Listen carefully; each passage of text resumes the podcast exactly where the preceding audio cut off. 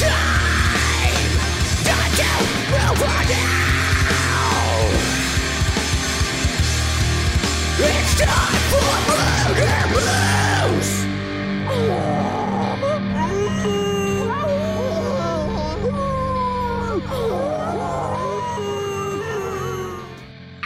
Hey everybody. Oh. Oh God, it was either indigestion or just pure moose excitement.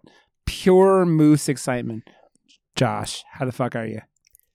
I'm fucking ready to moose. Man, I'm ready to moose too. I'm ready to do some gnarly things, man, because this movie is gnarly. It's gnarly. And it's funny because I saw this movie first time a couple of years ago. I've never seen it. This is one on the list. Yeah, my wife wanted to see it actually, which is it's odd because my wife usually is like, she's hit or miss with horror movies, right? Like she liked the new Scream a lot, and she likes things like Ready or Not or something. But yeah, but those are like, I think those types of movies are more wide audience like meals. Oh, yeah. I refer to movies as meals. I don't know why. Yeah. Well, because it's like it's an easy comparison. Like you could have like heavy, super heavy stuff, which this movie has a very heavy beginning. Oh yeah. Or you could have like light popcorny shit that doesn't have it. You can completely turn your brain off. This movie shares more like with like I Spit on Your Grave. I Spit on Your Grave. The Last House on the Left. More, well, so the remake, right? But yeah, it's pretty much a remake of I Spit on Your Grave. I've never seen the original I Spit on Your Grave. I've never seen the original. I've seen the remake, but the remake came through Calgary with the whole cast and director. Yeah. And that's when I saw it, and I was like, "Whoa, where did this Sarah actress come from? She's going to be huge." And then she went on to not really do too much, and then came back to the franchise and did more I Spit on Your Graves. But that was the time that Ben and I were at the festival doing our, like, I think that was the same year as the story I said with Tucker and Dale versus Evil, where we were like all in. We were there every night reviewing and interviewing because there's so many people coming around that time. And then we ended up partying with the cast of I Spit on Your Grave. And that's when... what's his name? I refer to him Chad Lindberg. I refer to him as Jesse from Fast and the Furious. But he bought us all a round of shots, and it was like a lemon drop. So it was like a really easy, nice shot, whatever. But he took it weird and then spat on me. He spit it out through the side and spat in my face by accident. I was like, Jesse. Well, I didn't say this before, but we are part of the Slashing Cast podcast now. Slash! So. Yeah. Which I think Josh was responding, but like his noise peak, I didn't hear it over Discord. Oh. He like, yeah, you noise canceled me? Jesus. I noise canceled the shit out of you, Josh. Yeah, it is this film, man, is a trip, and it's weird, like it's another female like written and directed film, right? Which is always dope because, man, is someone in your house watching Lake Placid right now? I just noticed this. Yes, my wife is actually right now watching Lake Placid. I saw this. I felt the same way I just said about the actress Sarah from I Spit on Your Grave. I was like, who is this actress? She is rad in this. I feel like she's going to go on to... but this movie was a few years old, and I don't think I've seen her in anything, actually. Well, it's because it's all French films, man. Yeah. So, I mean, this film came out in 2017, so we're like a good 5 years of like behind this at this point. And it's funny because we see more like this, and they claim Mayhem, The Loved Ones, Better Watch Out, and The Substance. Oh, Loved Ones is so cool. I love that movie. Yeah, it is fucking dark though, man. Like that movie is twisted as shit. Like it gets in there, man. It's kind of like this film. Like watching We're going to be talking about Revenge, which is from 2017. Stylistically, one of the coolest shot movies we've reviewed on this show so far. Yeah. Like, just stylistically, it was on par with like some of your favorite music videos, because they always go to that, like the pop, ultra saturated, fast cuts, cool shots, and just man, was this a really good looking movie. Wow. Yeah. The color palette is like amazing in this film. Like it goes good. All over. Especially you start off with like the real like bright colors at the beginning, and then it gets like they really go and kind of go American into Psycho. Yeah. Oh yeah. Oh yeah. And this film does a lot of stuff that's like you're not kind of used to with like American films, right? Like again, they show dicks. We don't show dicks in American movies, like really at all. Like what are you this talking motherfucker, about? Man. By the way, you have to watch Pam. What's that show? Pam and Tommy. Yeah.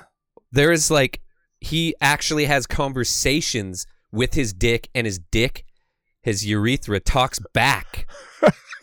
Not even joking. He's having whole conversations with his dick, and the urethra was like, dude, are you sure? And I'm like, wait, what? Dude, it's hilarious. The guy the guy who runs around in this naked is Kevin Janssens, and this motherfucker is just like walking around with his cock hanging out, and is all like nothing but pride. It's like pride and pride. He's like, man, I ain't proud of, like I ain't ashamed of anything. He's not doing too bad for himself. And the guy's like, he's like a couple years older than me. He's like 4 years older than me. So like when he shot this, he was in his mid 30s, and it was still like fucking cut as shit, man. Yeah, he was really cut. Yeah. But it's, I don't know how this film gets picked up. I think my wife ends up, I'm really confident with this, but she ends up picking up like, you know, films that have those really, really strong female leads, right? Like that have, I mean, she like loves stuff like this film, Ready or Not. Ready or Not is such Scream. But the Ready or Not and the new Scream movie are the same team, right? So I feel like the people that understand a final girl and a good, strong female lead, like these movies you're picking up, like they understand it on another level. Like we looked to all those movies when coming up with like anything we did on the 48, because we had like the same team all the time, and it was like my bass player and his girlfriend were usually the people that really took it. I don't know, like care in actually wanting to act good. But if we ever came up with a storyline where it was like, oh, a guy was going to do something, we're like, no, like we should make the female do this and make it 10 times stronger.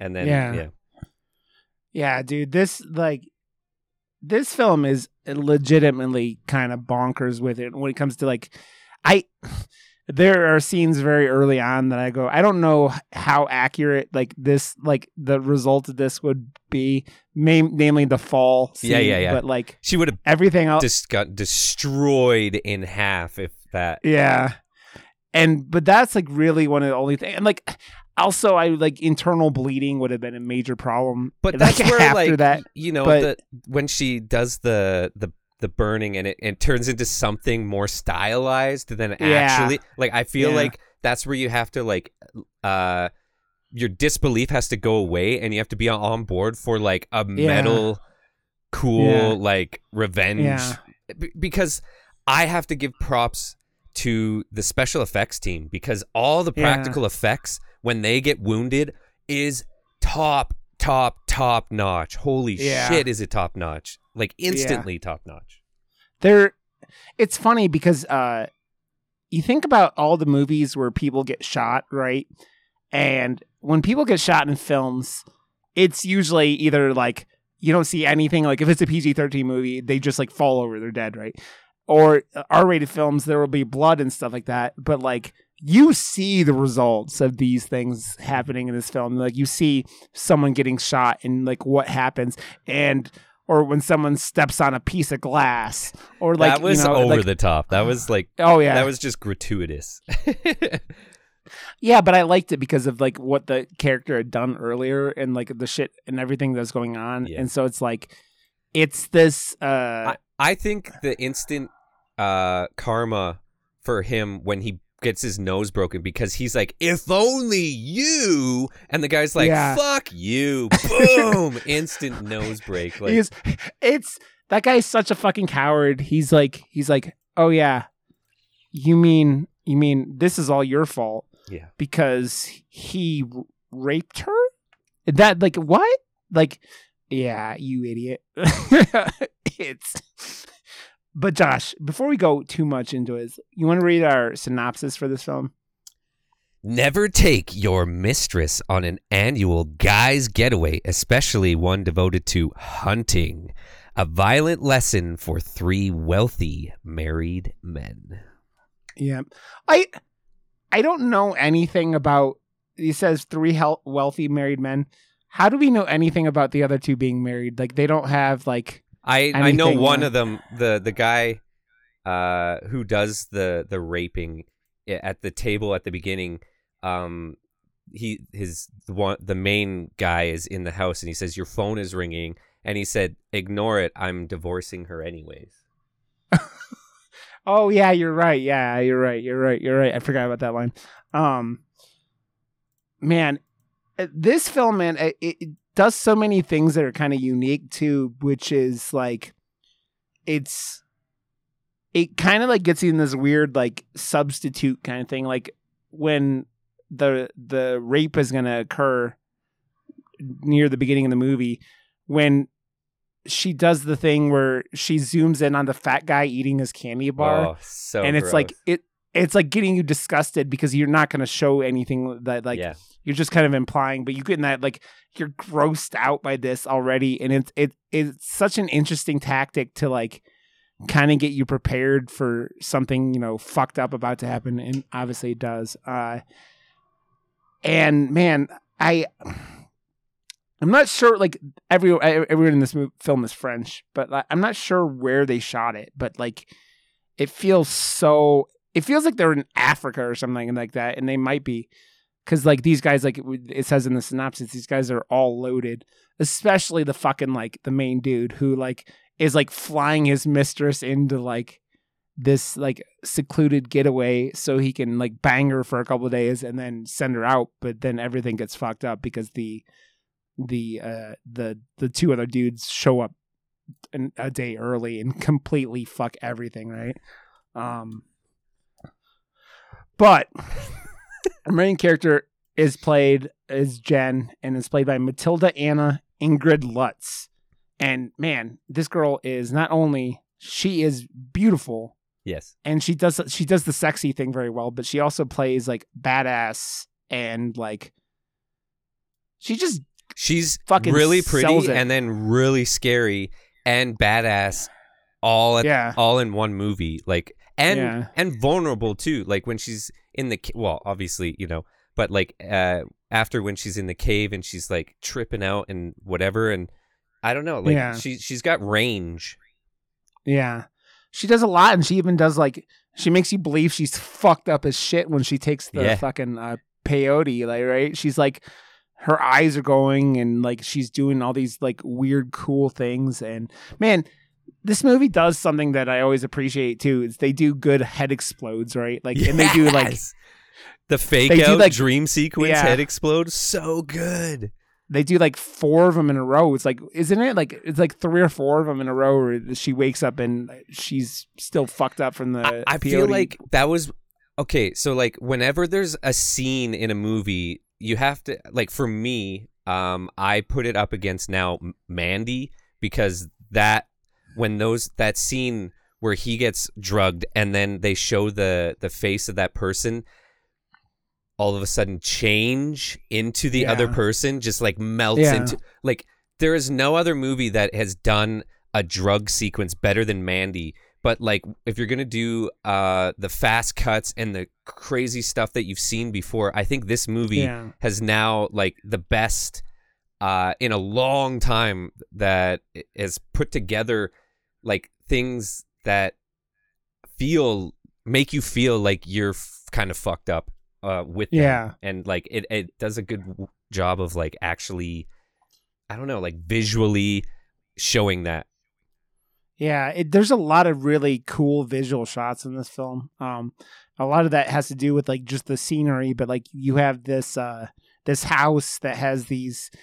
They do a really cool thing where they like they don't show you certain things. Like I'm specifically thinking about like the windows in this house, right? They have like the pink window and stuff, and like a yellow window, right? But like you don't see them right away, and so like you see the like you'll end up seeing the colors or like the shots that look interesting because of these windows, and you don't know what's happening right away. You're like, huh? And so they do a lot of cool stuff like that. They also do like she has all these shots of ants in this film that are like are very unique, right? And like the ant crawling on the apple, and then the blood falling on the ant, that are both like really unique shots because you don't see anything. And even the fucking the spider getting pissed on was not like exactly like it was a unique shot also, right? Kind of like Mite or Matt Nightman. What? Just look at the chat. Oh God! I have you on my whole screen. That's why. Give me a second. Oh no! Oh, God damn it, dude! I've been trying to catch up with It's Always Sunny. It's and so good, man. How much I love Danny DeVito just being the craziest motherfucker around and just completely embracing it and just being like Danny DeVito at his prime, right? He can't. He's just like, I don't think he'll ever find another character that will serve him personally the justice that character serves him. Like it just is everything that it could ever be for Danny DeVito. I still think one of my favorite things ever is him crawling out of the couch like he's a baby being born. It's just like it's so just good. Like, he's like. It reminded me of that Ace Ventura skit when he's coming out of the rhino. But rhino's ass. Yeah, but man, but the problem with that show, and it always will be like that. You can't watch more than a couple episodes because like you're like they just.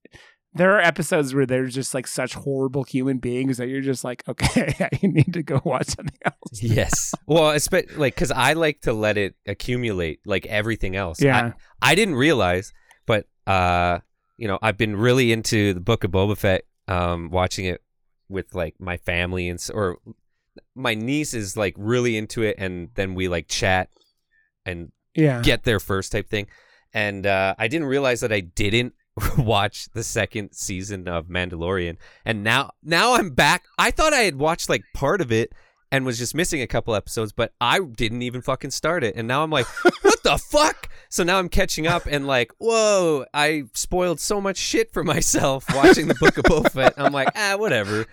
So now I'm almost caught up, but like I like to binge It's Always Sunny as well, because then you really feel like a piece of shit. Yeah, there's a lot. That's a lot to take, man. It's a lot to take. Oh, this is all because I put a little picture of Matt Damon next to Matt Nightman in the in our little chat. Nightman, defender of karate, and I don't know the song, but it's so catchy. I have to say, so after. I was thinking about this as we're talking about how well this movie is shot and whatever. So she has done, this was her fourth thing she did. She did a short, she did a TV miniseries, and she did a reality plus, which was another short. And then she did this film. So this was her first feature length film. And it looks like her only feature length film at the time. And which is crazy, man. Like, it just seems like doing two shorts, a miniseries, and like whatever. It's just like, man, that is like you're doing this film. And another thing that's it's unique about this film that stands out for you and I This film, it runs in like, an hour and 47 minutes, and it doesn't feel like, it doesn't drag at all. No. Doesn't like, the pacing you don't notice is on point. It feels like everything, it feels like it probably was longer, and they trimmed it down to a perfect, feeling, I don't know. Yeah, it's great. Yeah, you wonder if there was what transition stuff was there, especially like when it's going from day to night and whatever, and just like in between, if they had longer scenes with these guys. They also I think with a movie like this, you have to kind of avoid spending too much time with the shitty people, but you have to show them being shitty people, and they do a really good job of this. They do weird things in this film to show them being shitty people, when the two dudes are at the lake, right? And Richard's just throws a dead animal on the fucking windshield to wake the other dude up, and you're like, I don't know why this guy did this, but he just killed something and shot it for no reason. They're on a hunting trip. I know, but there was a cat or something like that, or some African cat or some shit. I don't know. But man, it's unique when we talk about it all the time. You hit an hour and 30 minutes, and if you start going over that this is 17 minutes over. You need to make sure you're not wasting anyone's time, and this film doesn't waste anyone's time the whole time. It's using its time well. We have to say, obviously this trigger warnings because of the rape scene in this film, and but I don't remember I Spit on Your Grave, but I do believe, this one is gory, but it's not as torture porn gory as I Spit on Your Grave. They set that one up to be a direct competitor to the Saw franchises and Hostel, because that's the timeline of when that one came out. I feel even the rape scene in that one was a lot it showed more, which I appreciated this one for not, because I was already uncomfortable enough. I don't like being the chewing of the marshmallow gross treat thing and the snap sound it made and stuff was ugh. And that's really, I didn't even think about that because I felt disgusted by that, and then that's what happens right after, and he chooses to ignore it. So it's such a cool not cool, but it's such an interesting method of doing that, it staying away from that really, really gross act in a rape, and in knowing it's happening, because they don't show it, but they show it, and it's that thing where it gets you in that disgusted and dirty and gross feeling thing, right? Which is. It's a good thing because you're setting up for the rest of this film, and what do you need when you set up with the film? You need to get you in the space that these are just three disgusting motherfuckers. You get varying degrees, right? You have the fat lazy guy who is sees that this woman's gonna get raped and eats his candy bar and just closes the door. You have the rapist, who is also a coward, as you talked about, who gets called out by the other dude. And then you have the main douchey guy, Richard, who is not only cheating on his wife with this young woman, but he's then tries to kill her, and then is kind of the lead in the whole hunting party. And a douche the entire time. Actually, you know what's weird? The last movie we just reviewed, Shark Week, Alicia Silverstone, this lead is going to be in a movie with Alicia Silverstone this year. What a weird... Nice. It's weird because I almost was hey, let's make it a double Alicia Silverstone week, because she's in another movie that just came out that is a horror movie that does look a lot better and has an 83% on Rotten Tomatoes, called Last Survivors, that she is in, that just came out last week as well. So nice. Weird. Yeah. Alicia Silverstone's kind of on an uptick again in her career, which is it's cool to see. I like it. I wonder if she took some time off. She seems like such a she's still a really good actor, right? So like, you know, sometimes like you got like Barbara Crampton, right? She did a whole shit ton of horror in the 80s and early 90s and then stopped acting for like 20 years, right? Like 15 years, whatever. It was like, because she didn't work. She didn't act from like, I think it was like 94 and 95 until Not Ready or Better Watch. Your Next. Your Next was the first one she did when she came back. So she had that like gap. Your Next is such a good fucking movie. Oh, dude, it's amazing. And it's funny because Ty West is in it. He is not a Ty West film, but he's in it and he gets, you know, taken out. He's like the guy who gets shot with the arrow at like the very beginning of the movie. That's one of those female lead movies that just fucking kills it too. Like, yeah, it's, you don't think it, actually, I feel like that's where what was that other movie you just fuck, I totally forget. The one that we keep talking... Ready or Not. I feel like a lot of the notes from Your Next were taken into account for that. It's movie.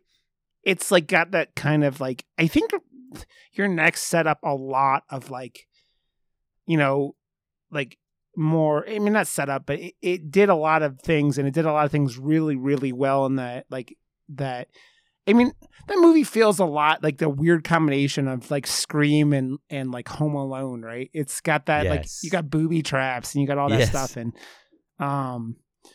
it's funny because like it's that not intuitive, but like that ability of a character just to do whatever they need to do to get out of their situation, right? We're talking about that in this film. But it's like a final girl thing. It's like the final girl who's like, his ability to just get through anything and survive anything. And like, even we talked about it earlier, like Richard shoves her off the cliff and she falls and lands on that tree. And I'm like, you and I are both like, she's would have died probably from that. I mean, she also looks like she fell like 30 feet. But it's like, it was gnarly. The way they made her like bend back and stuff. Like it looked like she busted her spine in half. Yeah, she would, like, it would have been like that. She would have broken her back or whatever, or something like that. It seems like. Yes. In that scene, man, it's like, it's kind of like the first like real like on-screen violence of the film, right? Like he punched her before this, which is obviously violence because she threatened to call his wife. Dude, and that motherfucker, this Richard dude, he just keeps getting out of his fucking phone and calling his wife and like, hey, honey, what are you doing for this dinner thing we're having here? Do. And he's just such a fucking manipulative psychopath, right? Yeah. And when he shoves her off, like she lands on this weird tree, and people who like, cheat fucking suck. Yup. I know a few. Josh, I love you. She lands on this tree and manages to get this, like, find her lighter. And I still don't know how her lighting the bush on fire. It must have broken the, like, or that was when it being again. Like I was like, oh, this is cool that there was a way, but then. Yeah. I think that's where, because that, you know, the tree still had structural integrity and burnt after she fell off of it. So I don't think that would have. But then at the same time, it's like, I don't know. It's more about the style of the movie than really the justified like reality. I think that really that's like there's. That her surviving that fall and then her not bleeding out are like the two biggest. Well, and the amount of blood that trails too from everybody, they would have bled out from that amount too. So like, it's all about the style of it. That last scene with her and Richard in the house, it like that motherfucker so awesome. There's just blood everywhere. They're slipping and sliding everywhere on it. Every wall is completely repainted. It's really that nice. Motherfucker would have bled out by the time like Yes. When he's holding the shotgun and she's about to, but, and that just, but that huge like on his stomach was so dope looking, so dope looking. Dude, they do a really good shot. That's what I was talking about earlier. They show guns, like the actual, effects and damage of guns. Like so many movies kind of ignore. They're just like, okay, it's like, yeah, it's but like, what was she even shooting? Like it was like a shotgun with a scope. It was a shotgun, but how does it have that much distance? And you have a slug. It can go farther, right? It's if you're not using birdshot, they're obviously using. I mean, it looks like they're using slugs. I don't know guns. I guess it would be the heavy shotgun in Fortnite then. It's got crazy range.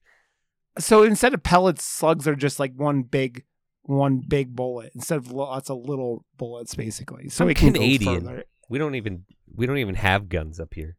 You have guns because you guys got to fight the mooses. You got to fight the mooses. There's mooses in Canada. You don't shoot them. You just die. Because they're murder moose. But yeah, so I really do as soon as this movie turns into this, as soon as Richard throws her off and he's like, oh, let's go get our hunting gear. Basically they go to get their hunting gear and do their hunt. And they're like, oh, we'll finish her off on the way or whatever, or dispose of the body.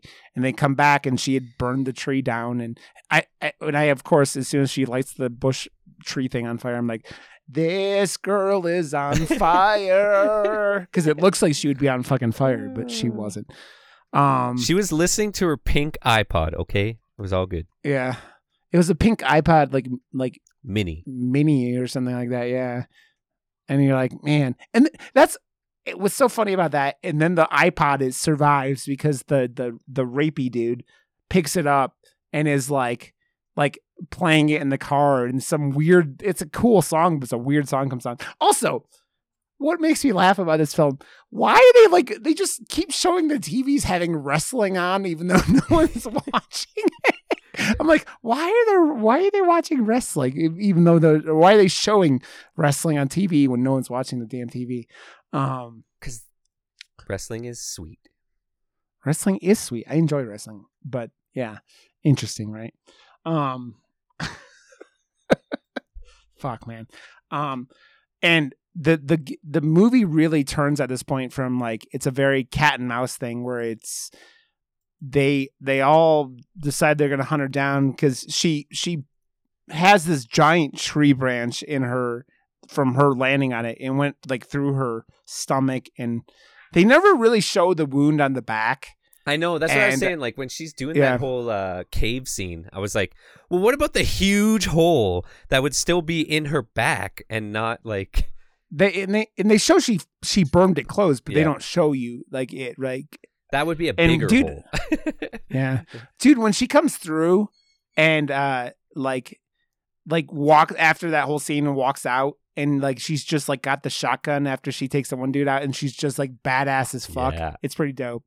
The power dynamic instantly went from 3 guys hunting to 2 guys being hunted and scared for their fucking life. Yeah, it's because the fat guy gets tracks or finds her at the lake, right? And basically he's such a lazy piece of shit. He's like, what do you? I just like to act like I'm the prey, so I don't have to do anything. And he's trying to drown her like a fucking psychopath, and she grabs his. That's what also was funny about the scene. He grabs her knife, or she grabs his knife. And he doesn't notice. And then she's like, ka-chunk, ka-chunk, in fucking gnarly, stabs him in both eyes. Yeah. I think he would have been dead after that second one. Because, the second one looked like it went really good into the brain. Oh, yeah. But he still was like... But then again, after the fact, when he's found the next day... because then she leaves him in the lazy river. I just call it the lazy river because that's where the lazy guy died. But they showed him, and again, this is where the special effects team like did their research on like how gnarly shit would be and how bloated he would be from dying and then being waterlogged all night, and he was so like poofy and gross and like it looked waterlogged and it was really gnarly. Again, like it's showing, I don't know, like it. I think all that stuff that's where like movies like the movie we watched last week spent all its money on shitty after effects rather than the dude just doing it right in film, and it looks 10 times better always. Like, wow. And I bet this film had a way smaller budget than like that movie, because like it practical effects, man, like I don't know, it like one that this movie only had, it had like 4 people in the cast basically. It shows 7 people, but like one of them was a voice, and then it's like there's another TV soap opera. Oh yeah, because they are showing people on the TV. Yeah. Also, you know what's interesting about this film is American. The amount of like just pure obsession with American shit in this film. Like she's got that pink LA shirt, and then the dude's got the fat dude's got the like special forces thing, and then like the Navy shirt or whatever he's wearing. So there's a lot of like, and then like the TV, right? Like they're showing American actors on there at the end of the film, especially. Americana, dude. The French, when the French go extreme and like really good French film directors do these things, man, they do really good. Like there are some like when you go dark into like deep into the like, you know, French, like that gritty like late 2000s like kind of thing that started up with that got you stuff like Martyrs and Inside and Them. I still have never seen Inside. That's on the list of films I need to see. Do you know about Inside? I'm not sure. Who did High Tension? Is that French or was that? Yeah, that's another French film. That one fucked me up. That's when I was like, I was scared to deep dive into French film because I was like, I was attempting to do, you know, all the foreign deep dives years ago, and then I started down, I think, the South Korean and Japanese. I think that's the easier, like more upset whatever, like we did too. And then I started going down French because people were like, no, you want to see gnarly, go down the French wave stuff. And High Tension was like, all right, I'm done. I don't need any more French movies. Why This is too gnarly. But I bet you if I rewatched it, I would. I don't know. That one just really sat heavy with me. That film is brutal. I think this film's more brutal, violent wise, because that head scene's not easy. But like, man, they linger on shots in this film, like shots that are made to like, or shot to make you feel uncomfortable, right? Like the foot scene at the end, like where they're just showing you this motherfucker digging into his like. See, when it comes to practical effects, like it doesn't affect me as much. I think more now. I bet you I could go back and watch High Tension from different eyes now, because like I am obsessed, and like Katie and was telling me to watch that like. I don't know, that one about Robert Kirkman and all the special effects and behind the scenes of K&B and stuff. I had seen it before, but then to rewatch it is like, man, I forgot how much I love this craft. And this movie really had me watching it through those eyes. Like, wow, what did they use?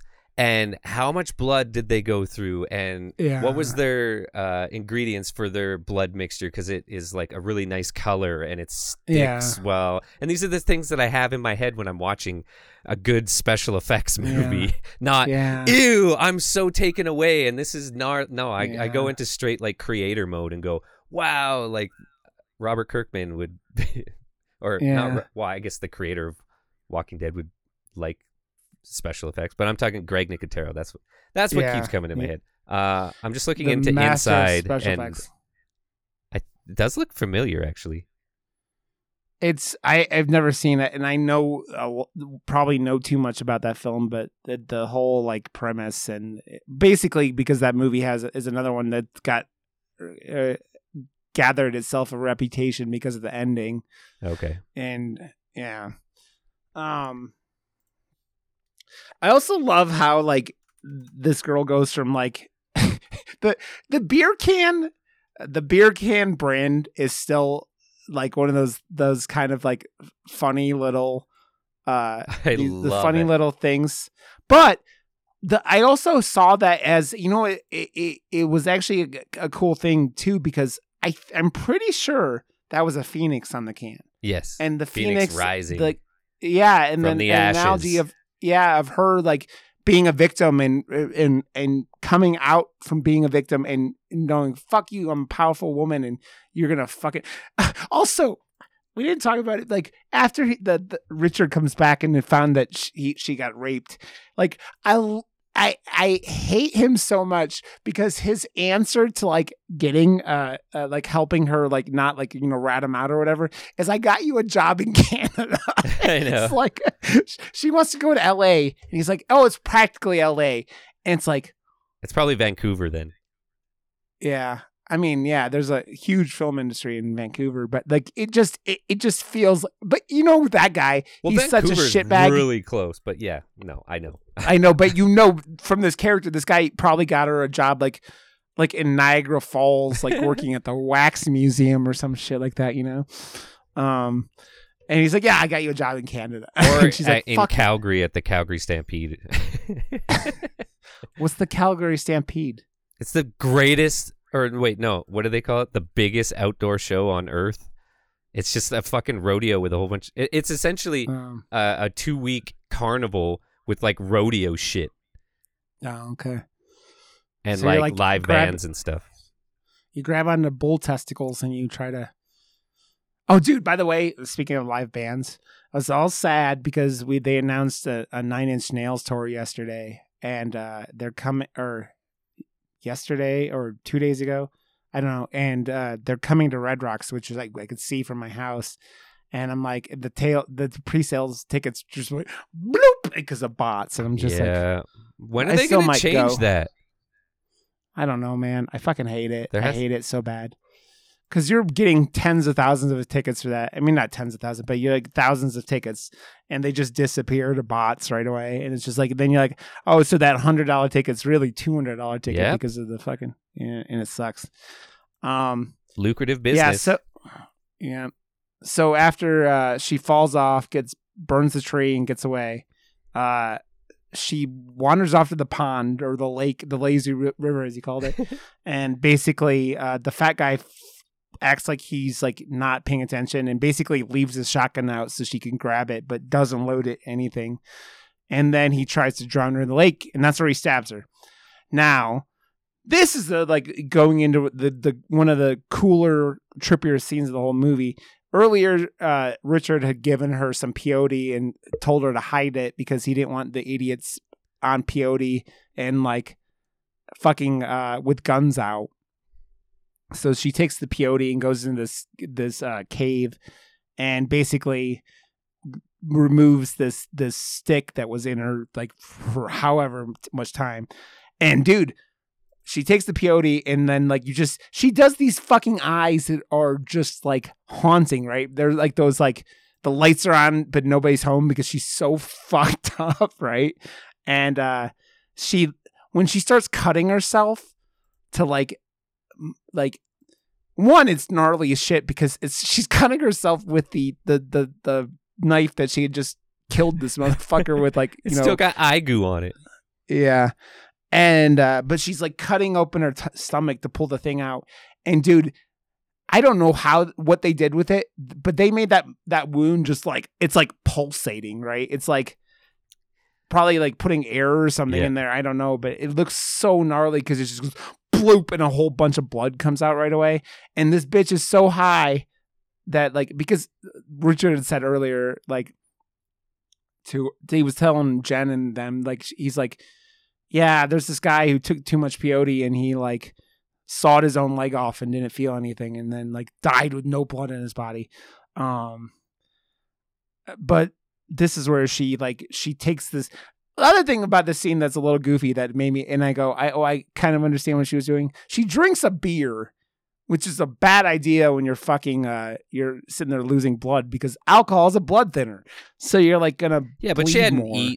She hadn't eaten. She needed some carbs, and come on, it just adds to the painkiller. Then she'll pass out good, get a good night's sleep, and have a phoenix tattooed on her the next day. But she didn't get a good night's sleep. No, I don't think so. She woke up with like alligator feet as eyes, and they use like, I wonder if this director is afraid of bugs, because she does a lot of really like weird shots with bugs, or like she's just trying to freak people out with them. She like gets high on the peyote, she eats it, and then she turns the beer can into like she heats it up and like seals her wounds shut with that, which is a really like intuitive idea. And then when she wakes up, she has that phoenix branded on her from the can, which is such a good, like, it's a cool thing that like if you're not paying attention or whatever, it's like, just like, man, that's such a good idea, because it's just like, it's a phoenix. You're rising from the ashes. It's perfect. She literally rises from the ashes because she set the fucking tree on fire, right? And after she does that, after she wakes up, she has these then fucking Matt Nightman. Yeah, she has those fucking weird ass dreams where she's like, see, like Richard kept coming into the cave and blowing her brains out, like just blowing her head off. Like it was like 3 times or whatever it was. And they're all like, the first time you're like, what the fuck? And then you're like, what the fuck? And you're like, oh, this bitch is still high as shit, man. But this is where like we were talking about, she like when she rises from the ashes after that, she comes back and you said it perfectly. It goes from 3 guys chasing or hunting 1 woman to 1 woman chasing or hunting 2 guys. And Jen takes that shotgun and just fucking starts like stalking them. I think that like my favorite part with all that is like after she shoots the rapist with the shotgun from that, like you were saying earlier, that range is a little bit like, I don't know about that. It's not as bad as like Full Metal Jacket at the, like the second half of Full Metal Jacket is never, ever, ever, ever nearly as good as the first half of Full Metal Jacket. But my dad, who I was in the Army right after Vietnam, or like when Vietnam was closing out, he always hated the Vietnam part of that movie, because they have like 13-year-old Vietnamese girls shooting like AK-47s and like hitting people from like 300 yards away with no scope or anything like that. They're just going ka-chunk, and they're just like fucking Call of Duty cheaters or something like that. They like how good their shots are. But yeah, she ends up like shooting the guy, and this is where she shoots him in the shoulder, and there's a gnarly fucking shot, and it's interesting because they let the guy get kind of recover a little bit. But this idiot takes his boot off because he got shot in the shoulder to use his sock as a tourniquet or something, and you just stop the bleeding, and then doesn't put his boot back on. But it's also so appropriate for his character, because he's like the coward, right? He's like the coward who does something like when he can, like he feels more powerful than this woman, so he goes out and like rapes her.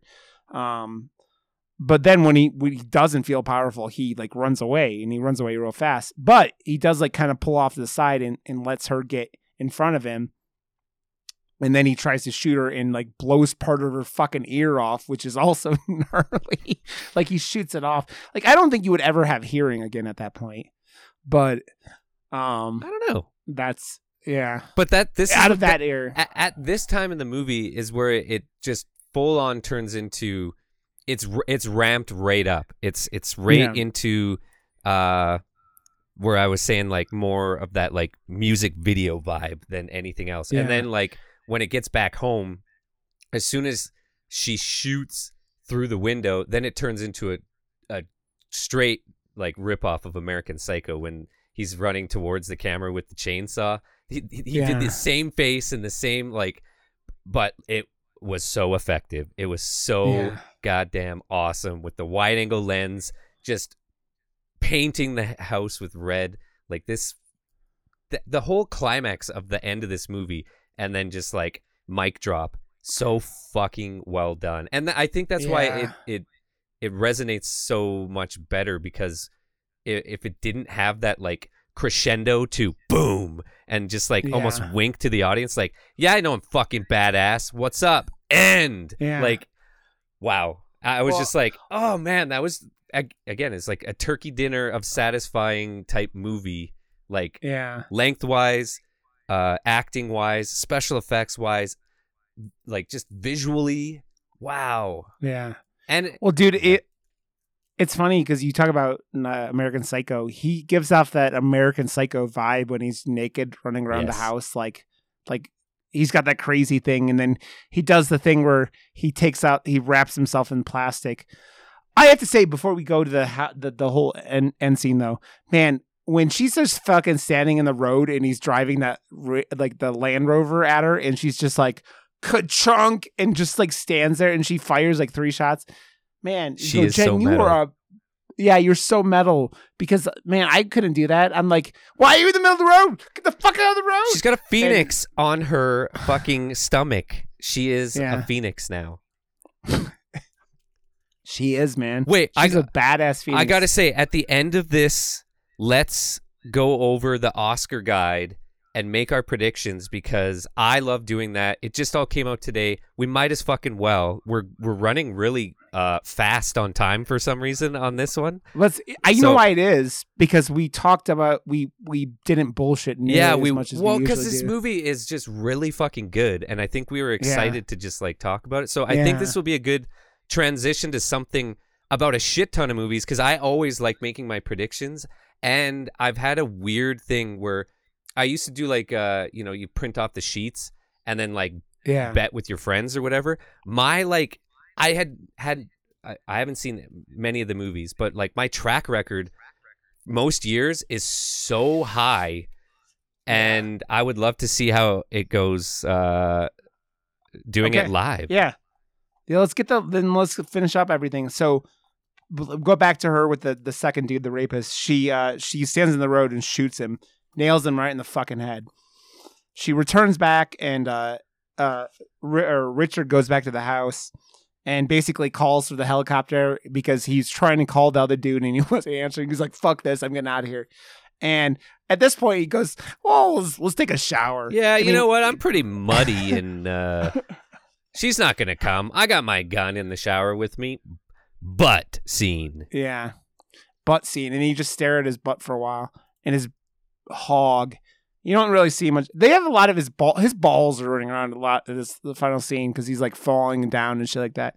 And this just turns into this weird thing where he comes out of the shower because he hears something. She's standing outside and she's like, "Fuck you!" Shoots him in the fucking, like, right in the. I don't think this dude has a liver anymore after where she shoots him. Like, she shoots him like right there, and there's a gnarly gunshot wound. Like, gnarly gunshot wound. And we basically have a send-off where they chase each other around the house while this weird American infomercial's running. Also, this movie's French, but is probably 50-50 English and French with dialogue, if not more than that. It made it a lot like, you know, like... we haven't watched a foreign movie in a while, and I almost started forgetting how much I do appreciate like watching subtitled movies, because it has been a while for us. But this one was a really easy palette, though, because it wasn't like an overabundance of either. There was like in the same scene they would do half and half, and the flow, it didn't seem, it just seemed like that's just how they hang out. Like, every once in a while they talk to like accentuate or to make something to the person make more sense. They would speak French, but casually just hanging out, they're just, it's just English, whatever, what's up? Yeah. You know? Yeah, exactly. I mean, it's multilingual countries. You always forget, like, because you're Canadian, but you guys are. We're French and English, yeah.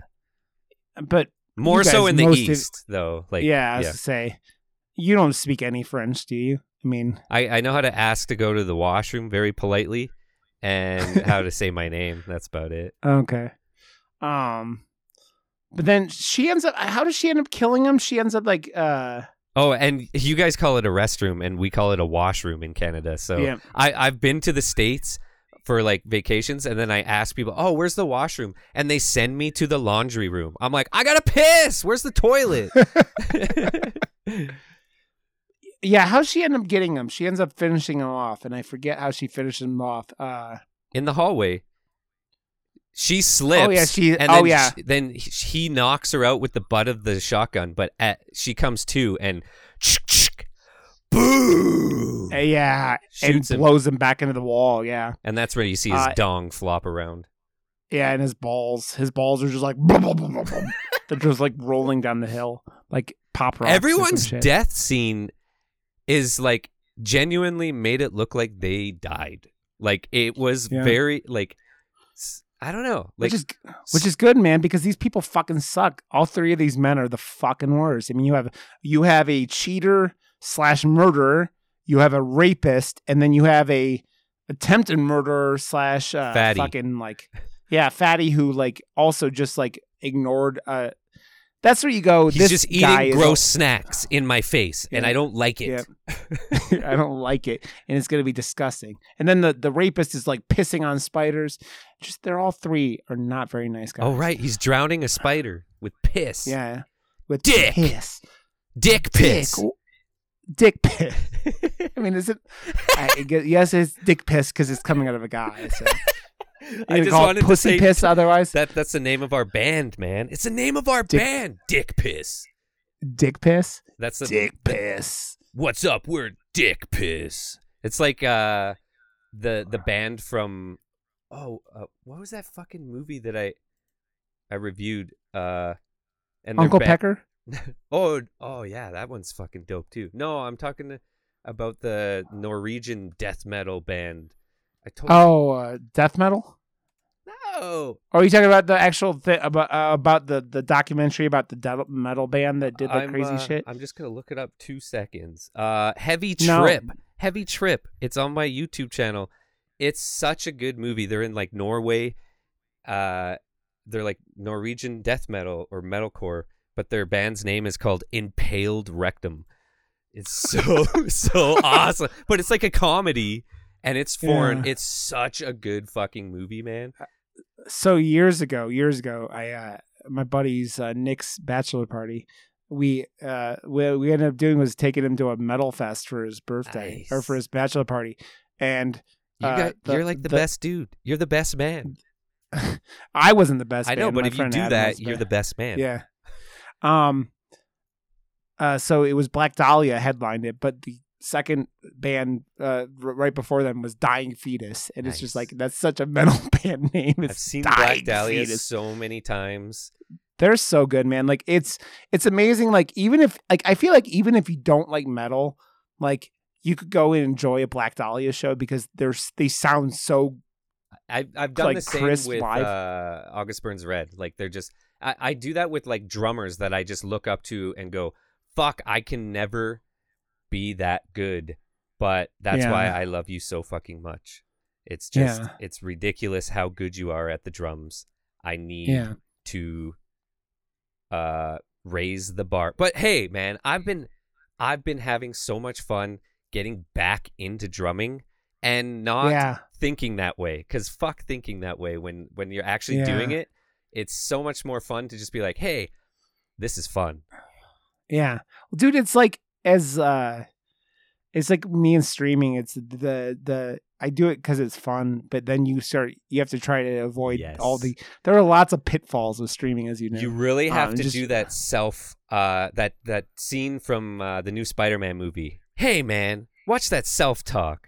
You're amazing. Say it out loud. Like, but honestly though, in what we do as content creators, you can fall down that fucking hole so fast. And that's why anytime I come in to friends or even like people that are doing it for a living, have decent numbers, simp every once in a while on them too, because they need to hear it too, man. Like it is a thing, but I don't feel like a simp anyways. I'm just reassuring a human being that, hey, I know what you're doing is a mental fucking minefield. Yeah, and dude, you don't have to step on that mine today, because, hey, I appreciate you and you're fucking killing it. It goes a long way, dude. It goes a really long way. It really fucking does, man. You tell someone who's doing something, you enjoy their shit. Yeah. It's like, fuck yeah. It's like when we have people telling us they liked episodes or laughed at episodes, it's like, yeah. Like you're like, you did something that was like worth, you know, somebody enjoying, and you brighten up someone's day, which is a big thing in these times, right? Well, even if it is just you. Lift, because you saw me, I was taking a nap because I just had like a really heavy day. Yeah. But like I say every week, this show is something, and seeing your face, man, because like, you know, going into your stream is awesome, but being able to actually sit down and have a conversation with you and just gush my love for you is a thing. My love for you is like ticking cock. I mean clock. I said ticking cock. Berserker. Okay, Josh. Okay, hey, let's talk Oscars. No, let's do it real quick. Just go see this movie. It's fucking rad. Yes. If you want, like, but warning, like we said, we talk about it a bunch. There's a rape scene that is, I think, handled really well for a rape scene, but like, it's still a rape scene, so it's like a trigger warning for people. So it's just like suicide. Like, you have to be careful with suicide in horror, and just like trigger warnings because suicide's another thing that's like it hits people, like, you know, so that's the kind of stuff you have to be worried about. But this movie's gnarly, and it's directed and written by a woman, so it like it has that realistic feel to go in there with that, like with the it's a woman. It's not someone using rape as a plot thing. It's a woman using rape as a something to overcome in this film, you know. And like, and again, Phoenix is such a perfect thing for this movie because she rises from the ashes of being burned out, right? So okay, Josh, let's talk Oscars. Should I go from the bottom to the top, or start right at best? No, we gotta end with go to the bottom, go to the top. Yeah. Bottom. Oh, that's what Rod is. I am a bottom. Sometimes I'm top, sometimes a bottom. Depends. It just depends. I'm gonna skip the short film and let's just fucking guess. I don't know. Here, I'll send you the link just so you can be looking at the pictures, just so you have the same odds as me, because I'm choosing by. This is what my thought process is in my, because there's a lot that goes into this. Like my thought process, it is like there's usually sheets, and there's people that actually can play. You can place actual bets on this in Vegas and stuff. There's a lot of like psychology and more so like what trends are happening in the world right now, as well as who potentially got snubbed years before. If, you know, they fucked up a year before, and then they're making up for their fuck ups by being extremely white racist or something like that. And then the next year they're making up for it. It's really stupid, but all that goes into account in my head, because the Academy is a whole bunch of old white people, essentially. Yeah. And they make a lot of stupid mistakes like that when they're insensitive to the world as a whole. So let's take all of that into account. Okay, best international feature film: Drive My Car, Flea, A Yak in the Classroom, The Hand of God, or The Worst Person in the World. This is just like, I'm gonna go with I'm gonna pick The Worst Person in the World because I don't know anything about any of these films. I'll go Flea because I like the poster. Okay. Best live action short. You read these ones. Alakachu, Take and Run, On My Mind, Please Hold the Dress, and The Long Goodbye. I'm going with the dress. I'm going with Please Hold. All right. Best animated short, Affairs of the Art, Beast, Box Ballot, Robin Robin, or The Windshield Wiper? The Windshield Wiper. What's that? I don't know. That poster for Affairs of Art is pretty cool, but I think let's go Box Ballot. I don't know. Yeah. Okay, best animated feature film. Got Encanto, Flea, Luca, Raya and the Last Dragon, and The Mitchells vs. the Machines. I think Encanto is going to win with how much talk that movie's got. Yeah. I've watched Encanto, Luca, and The Mitchells vs. the Machines, and my favorite of the three is... The Mitchells vs. the Machines, but I'll say Encanto. Well, we use The Mitchells vs. the Machines in every one of our episodes. Like, so obviously that's our personal favorite. I really enjoyed Luca with my girls. I have not seen Encanto, but I believe that's probably going to win as well. Yeah. It's really good. So, next, Josh. Best documentary short subject. Audible, Lead Me Home, The Queen of Basketball, Three Songs for Ben-Ezer, and When We Were Bullies. I'm going to say The Queen of Basketball. I was going to say that, but I think I'll go Audible. Okay. Okay, next. Best documentary feature. We have Ascension, Attica, Flea. Flea's in like every category. I'm very confused. Summer of Soul, or When the Revolution Could Not Be Televised, and Writing with Fire. I'm going with Flea. I'm going with Writing with Fire because I want to talk about fire. So we're going with that.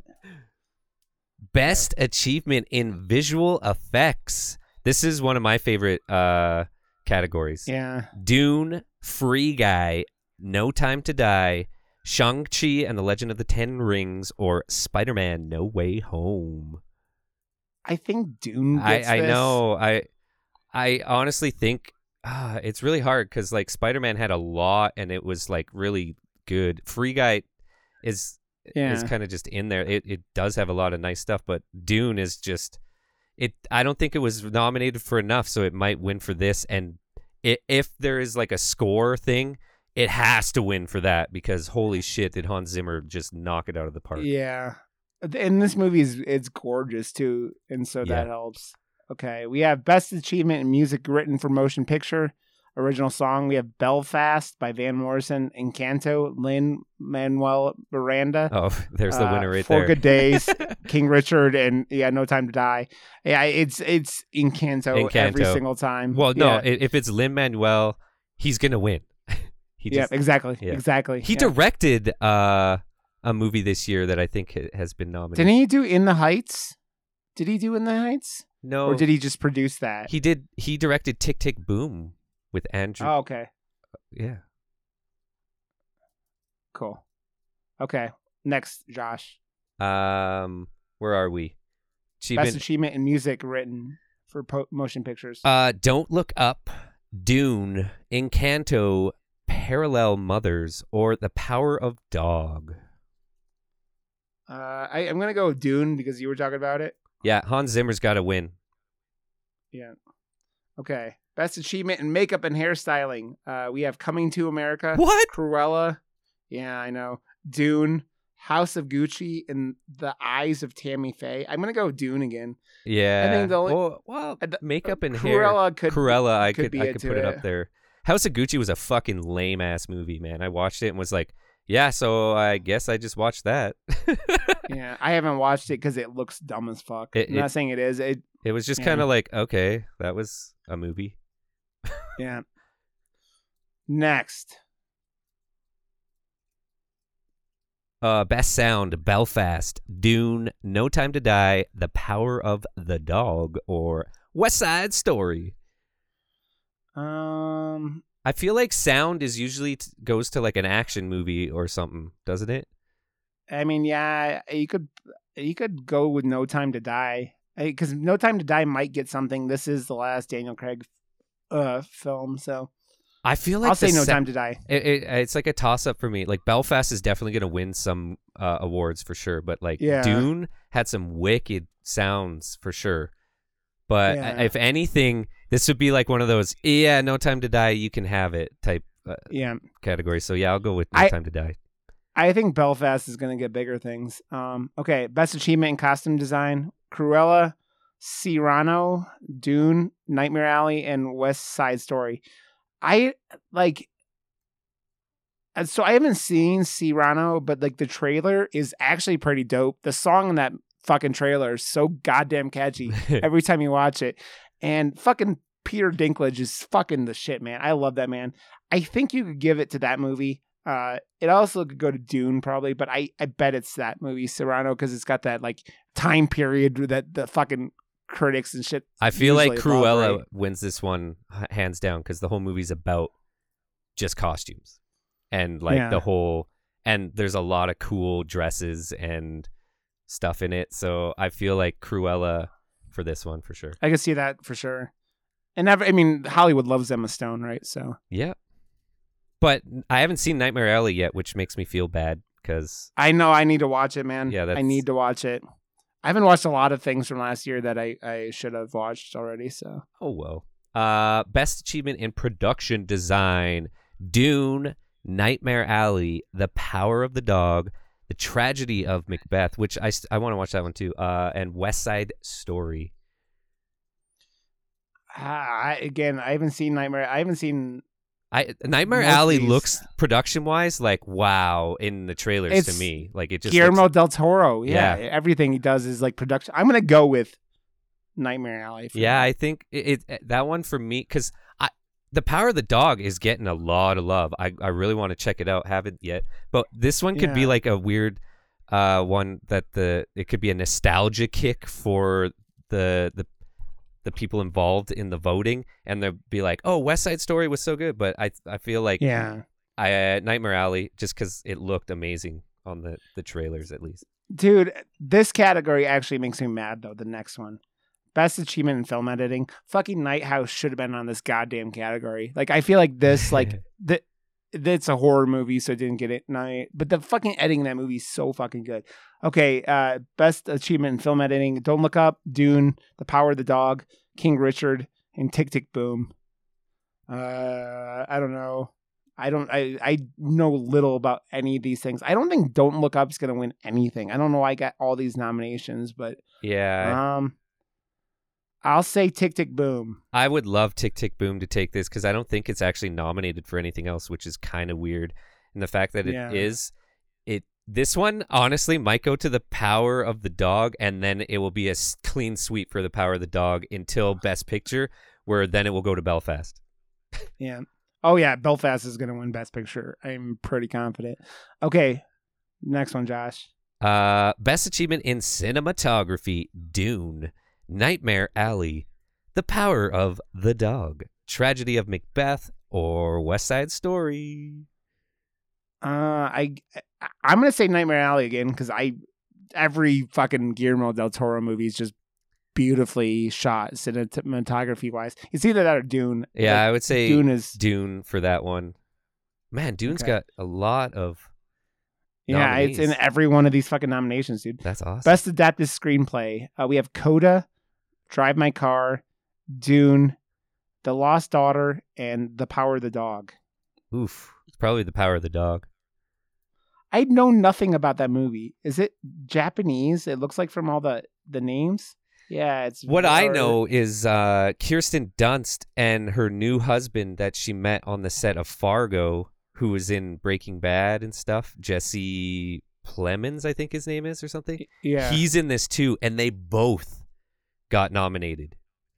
Oh, nice. So they're married, they're both in a movie together, and they both got nominated for fucking Oscars from the same movie.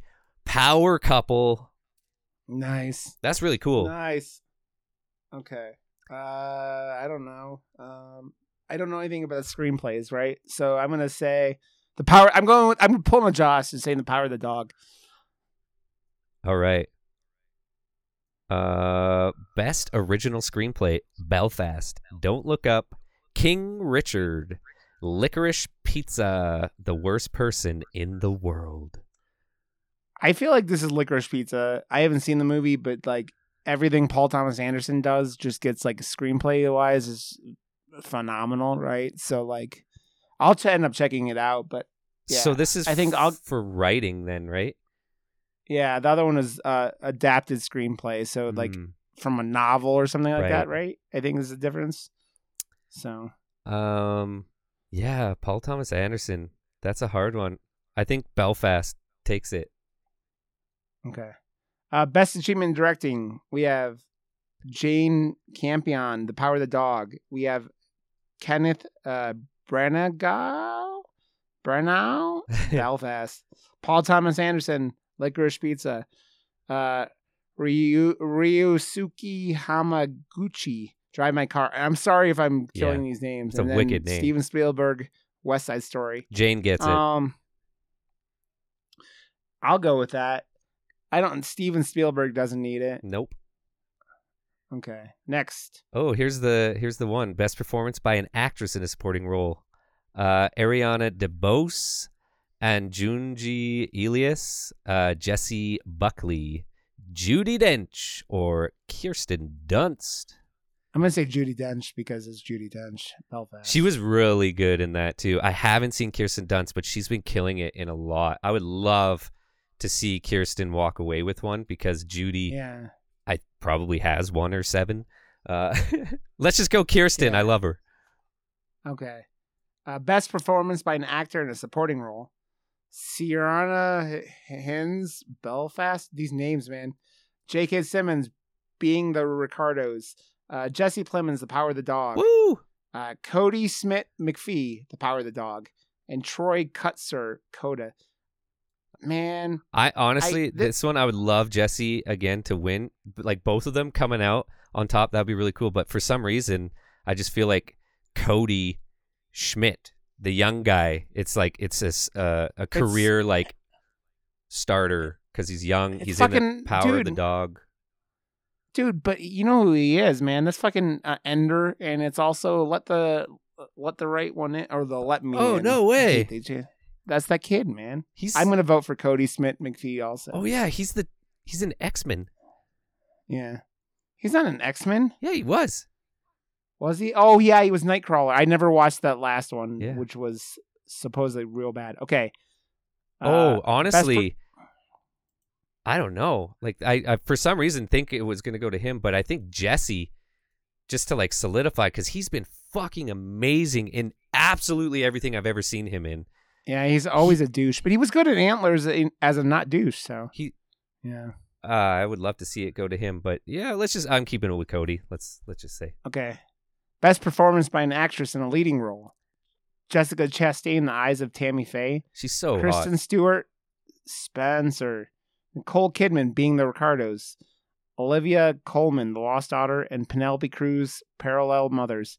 Fucking Kristen Stewart. Yeah, she's going to win it. Fuck yeah. Fuck yeah, man. She went completely out of her comfort zone and killed an accent that she doesn't have, which and didn't look emo at all. She actually looked like Queen Di, and it was or Princess Di, and it was Queen Di. Yeah. Okay. Best performance by an actor in a leading role: Andrew Garfield, Tick Tick Boom, Benedict Cumberbatch. I like to call him Benedict Cumberbottom or The Power of the Dog. Denzel Washington. Call him Cumbersnatch. The Tragedy of Macbeth. Javier Bardem, Being the Ricardos, or Will Smith, King Richard. There's the winner right there. Will Smith's getting his Oscar. I'm going with Benedict Cumberbatch. He's gonna be like Andrew. It was so weird. I watched Tick Tick Boom and King Richard on the same night and was like, holy fuck, that was a good night of movies. Like, wow. And I was like, this is a toss up because Andrew fucking killed it. But I feel like Will Smith has had such a good career and all that stuff. It might be just like one of those, because I don't know, like Denzel is like, it's Denzel, so he gets, Denzel's in a movie? Oh, he gets nominated.